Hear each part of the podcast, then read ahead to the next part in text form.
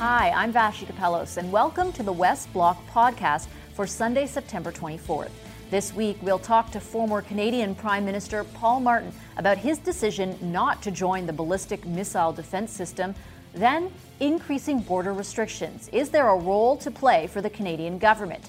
And we'll talk to a couple of seasoned political journalists about the first week back for members of parliament. But first, world leaders gathered in New York last week for the annual UN General Assembly.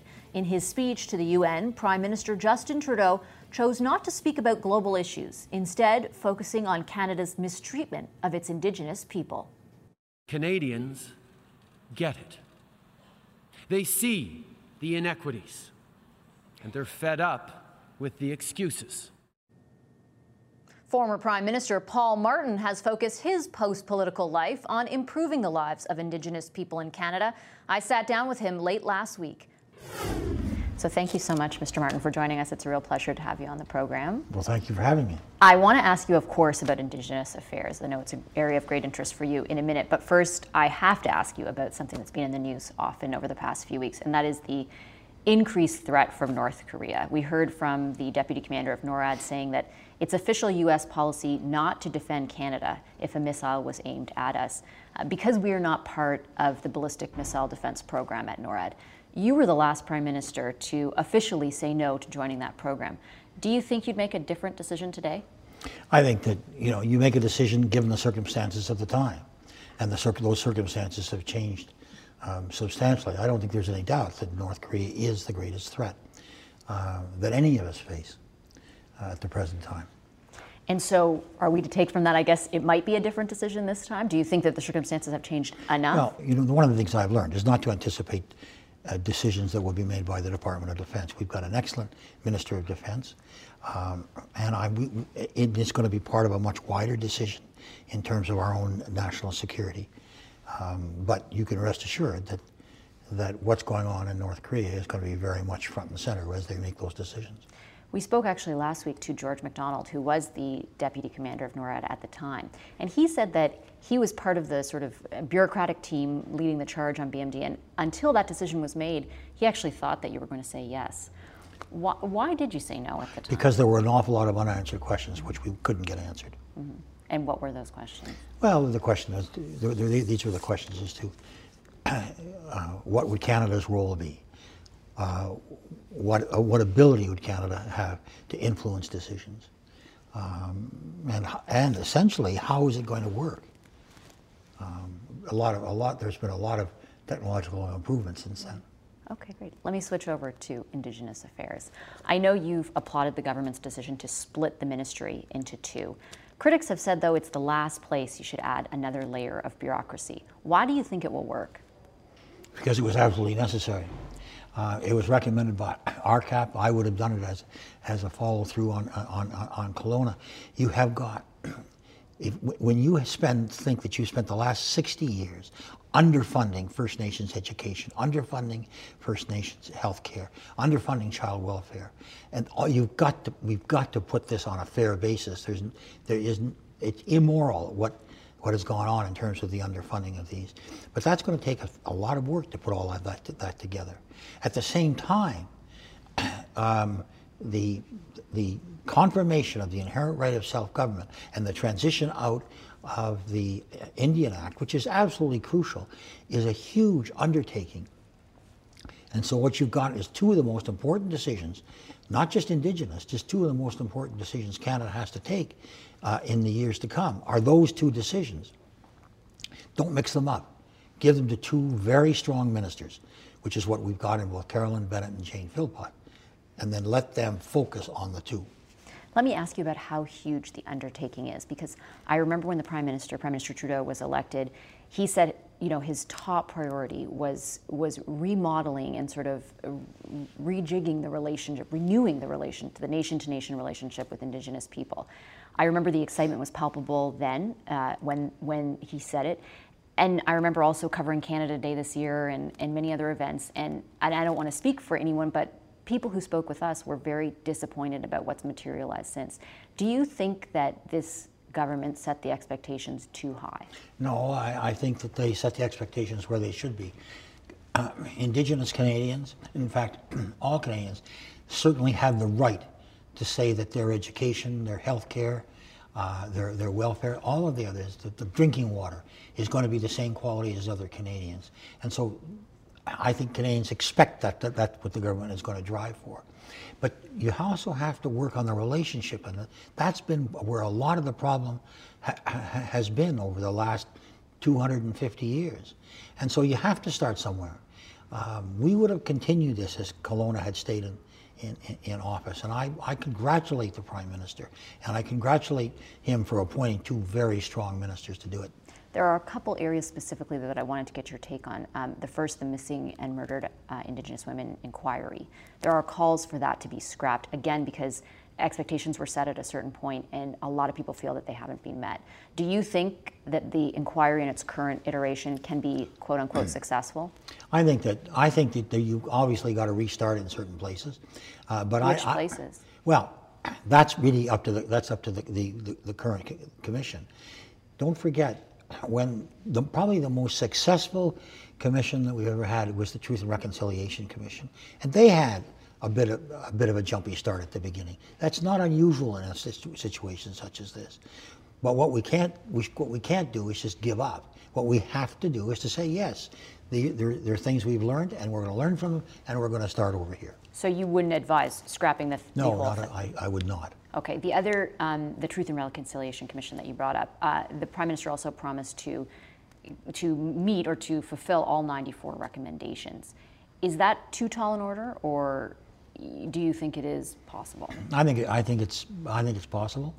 Um, I think that there have to be priorities, and the prime minister is setting them. And I think those priorities are healthcare, education, child welfare, clean water, and housing. Um, but so you. And they, they have established those priorities, but there's no reason why that they can't accomplish the rest. They're not going to do it overnight.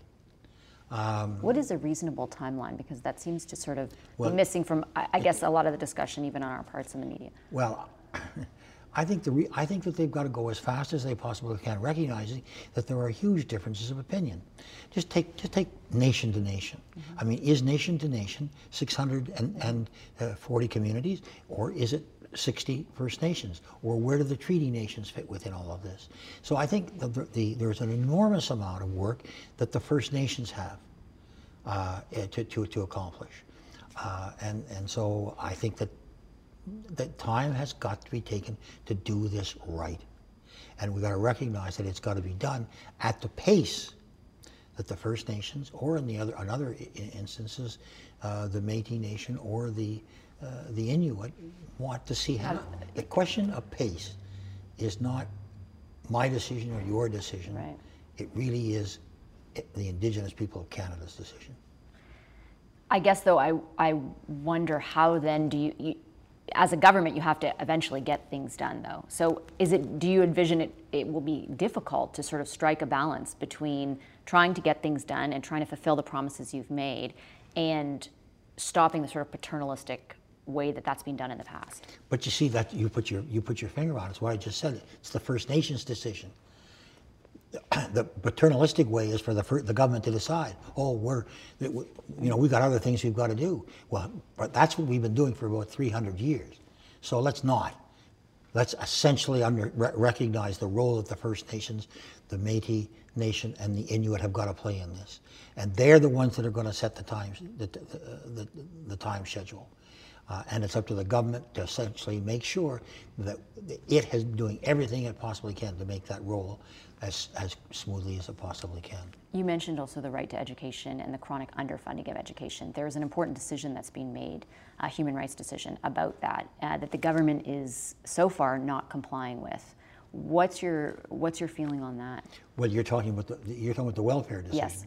Well, the government the government's going to put the money up for that.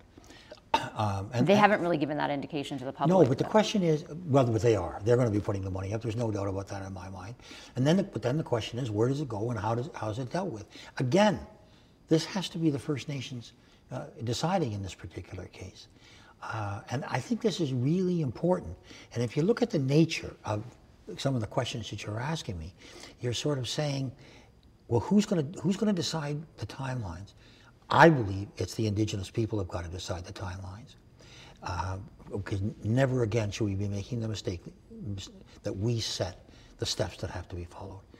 Uh, and there are outstanding thinkers among the, among the indigenous people. There are outstanding teachers, doctors, uh, uh, welfare workers.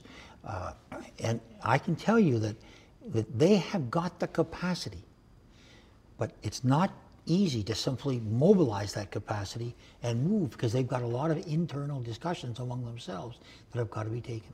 Yeah, I guess I, I ask only because there are a number of uh, a, number of issues that they feel there hasn't been enough action on. That, and I, and I don't want to, uh, you know, paint anyone with a broad stroke brush here, but I've been to lots of, um, you know, hearings sort of along the lines of the, the, inquiry. I've talked to people who were there for Canada Day who were very upset at their treatment. So there, there is among some Indigenous people a frustration that what was promised is not being pursued to the degree indicated at the time of Trudeau's election. There, there have been problems with the, the inquiry, and I, I think we understand that, and they've got to be rectified. Um, but let's do it. Okay, we'll leave it there. Thank you okay. so much for your time, Mr. Martin. Great Thank to have you. you on our show. In recent months, Canadians traveling south of the border have been confronted with increased border restrictions, and the situation could get worse once marijuana is legalized. What does that mean for Canadians heading south? Joining me now is Mark Holland, Parliamentary Secretary to the Public Safety Minister. Thanks so much for being here. Appreciate Thanks for it. having me. I wanted to start off by asking you a question the Prime Minister was asked last week, and to be honest, I really couldn't make a lot of sense of his answer, so I'm hoping I can get some clarity from you when marijuana becomes legal here and uh, Canadians head to the border, should they be admitting to using it if they have? Will it prevent them from entering the United States?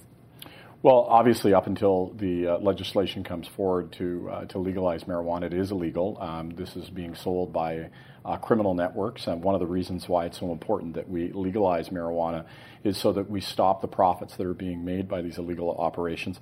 Uh, but up until uh, the point at which it's legalized, it is an, is an illegal product, and if you use an illegal product, you're committing an illegal act. For um, sure. I mean, sorry, when it is legal, though. And that's when the question is, that he got. Yeah, when it is when it is legal, um, if people are using it in, the, in, in a legalized regime um, uh, and have uh, uh, procured it and used it in a legal way, um, then they've been compliance with Canadian law. Uh, the United States is a foreign jurisdiction. Uh, we work with them very closely. Uh, we are certainly in close uh, contact with them on our policy changes and what we're working on. Remember that the United States has uh, many states uh, that have legalized marijuana, so they're dealing with this in a domestic context as well. Uh, so the, uh, we're working to ensure they're aware of those changes and aware of what we're doing.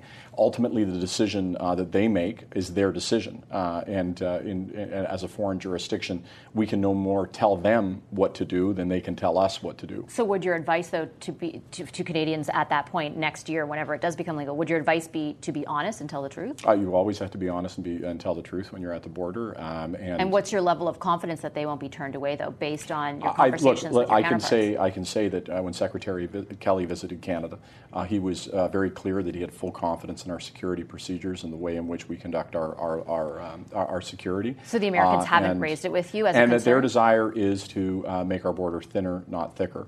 Um, so, you know, we have every reason to expect that that is uh, the spirit in which this is going to continue and that we're going to see a thinning, not a thickening of our border. Okay, let me switch to another border issue, and that is something that the Privacy Commissioner raised last week. Uh, he said Canadians should be very concerned about the level of electronic searches of our personal devices and basically what U.S. border guards can do with our iPhones. They can access our password, et cetera, et cetera, and they can turn you away based on that information. Did what he said alarm you as well as Canadians? You know, we again, uh, we are in constant contact with the Americans around uh, the, the, fact that every Canadian must be treated fairly and justly when they arrive at the border. Uh, uh we have a very good working relationship with our counterparts in the U.S. and Secretary Kelly um, and his administration has been uh, has been excellent to work with. Um, uh, from our perspective, we look at the Privacy Commissioner's report. Um, and, uh, and we see a lot of areas that we want to work on with with our American counterparts. We also note that the Privacy Commissioner talked about in a Canadian context how strong the Canadian policies were in this area and how. Um, he actually also advised that they become stronger, though. Well, I think he's, he said that he would like to see them put into law. He said that they were so effective that he would like to see the existing policies put into law. But I, but remember, in a Canadian context, in the, in the which ones in the in the policies that we control, because again, we can't control American policy any more than, than we would ever allow them control ours. In a Canadian Canadian context, there must be a, multipl- a multiplicity of indicators uh, that somebody is, uh, is, is using an electronic device to subvert uh, a law that CBSA has responsible, is responsible for. So that doesn't even include uh, a, a myriad of criminal offenses. They cannot use that opportunity to search for some sort of criminality, and there has to be a multiplicity of indicators that something is going on there. So I think the Privacy Commissioner has said, look, Canada's doing a good job, that we should enshrine uh, the good job that we're doing in law. Uh, and we are looking at, um, uh, at ways that we can ever improve our processes. And certainly we're vigilantly working uh, in our discussions with our American counterparts to make sure that Canadians are treated fairly and justly when they cross the border. I know that you're absolutely right. We can't control the laws that they set, but uh, there are a number of European countries, for example, under the Judici- Judicial Redress Act in the United States that have an agreement with the United States that allows them an extra level of privacy protection at the border. Why isn't Canada on that list? It's a question the Privacy Commissioner raised as well. Well, uh, you know, I, I, was very encouraged when Secretary Kelly came uh, here and he made uh, the statement that I, I, just alluded to earlier that he wanted to see our border uh, thinner, not thicker, that they have a great deal of confidence in, um, in how Canada conducts its security. Has Canada uh, ever asked, has, has your government ever asked for that extra level so of I think privacy? It's, I think it's fair to say that we have a discussion on a, on a, on a wide array of, of issues uh, and that uh, it is absolutely our interest to make sure that when Canadians cross the border, they can do so as easily as possible. Um, you know, 400,000 Canadians travel back and forth across the largest undefended border in the world. Uh, we have uh, $2.4 billion in trade that cross back and forth between our two countries every single day. Um, it is anything that impedes travel or trade is a major concern for us. And what I can say to you is that in our conversations with our American counterparts, uh, we've been very encouraged um, that, that, that, things are getting it better and are moving in a, in a positive direction rather than getting worse. So, just quickly though, tangibly better, is there a chance that there would be an agreement between Canada and the United States the same as we see between European countries? Uh, I think uh, we have every reason to expect things are going to continue to get better, and uh, the, I think that the conversations and the work we have are going to bear fruit. Okay, thank you very much for your time, Mr. Holland. Great to have you here. Thank you. So, one week back for MPs on the Hill, lots of name calling and pushback from the opposition on the government's fall agenda. Joining me now to unpack the politics, Canadian press reporter Joanna Smith and Ottawa bureau chief for the Globe and Mail, Bob Fife. Thank you both for being here. Nice Glad to, to see you. Here. Bob, let me start with you. I want to begin with these tax changes, the proposed tax changes. Obviously, the big issue in question period this week. The opposition is mobilized, they're organized, they're vocal, but the Liberals almost seem to dig their heels in further on this this week. What is motivating them, do you think? Well, they do think, in, in some cases, they do have a winner issue mm-hmm. in the sense that if uh, wealthy people are using uh, private corporations to evade paying taxes, they should pay their fair share of taxes, except they've botched it. They botched it so badly that Liberal MPs are saying, we don't like this. We've got problems with this. If you watch the finance minister in question period, he gets up and gives his talking points, and all the Liberal MPs are sitting there grim faced, they're not clapping. When that happens, you're in trouble. You have the NDP, actually, who uh, would normally favor taxing wealthy people, actually saying, wait, this is being botched. We need another 75 days of study. Uh, because they're hearing from small business people in their ridings are saying, hey, I'm going to get hit here, not the rich guy. Mm-hmm. And then the NDP are saying, if you're going after these mom and pop shops, why aren't you going after people like you, Bill Morneau, all the rich fat cats on Bay Street? So they've got a big issue here. It's, it's blowing up in their face, and they haven't handled it very well. Joanna, do you think that they realize how this is kind of blowing up, I guess? I, I don't see how they could not realize that. I mean, this is a huge topic during the caucus retreat in Kelowna. Um, I'm sure it was discussed uh, in St. John's around the cabinet table when they all sort of realized, okay, these backbench MPs that we don't normally have around here, they're talking to us and they're making it pretty clear. This is not something they directly campaigned on, right? Mm-hmm. Um, and you know, when you have one Liberal MP was talking about their, they're selling class warfare. He said, when we went door knocking, you know, someone answered the door and they're a doctor. We didn't say, "Oh no, thank you, we don't want your vote," and yet we're going after them, right? So it's it's caused a, a huge problem. And and even if the end result is a much more nuanced and watered down plan, I mean, you know, who who possibly could have planned a strategy that involved a, a revolt from the backbench? And, and you know, here's the biggest problem: is they can't tell who's going to be hit by the proposals that they put out there. That's well, they're why, claiming it's only going to be the wealthy. But, but they, if you look at the no proposals, yeah. they don't know how many people it's going to, to affect. That's why you have people up in arms. It's not so much the income sprinkling or the capital gains part, it's the whole issue of passive investments. Yes. In other words, you know, can you put money in this if you're a small business to plan to save for your retirement and not Investing be taxed at your- 73 percent? And that's what people has up up in arms and you know ready to storm Parliament.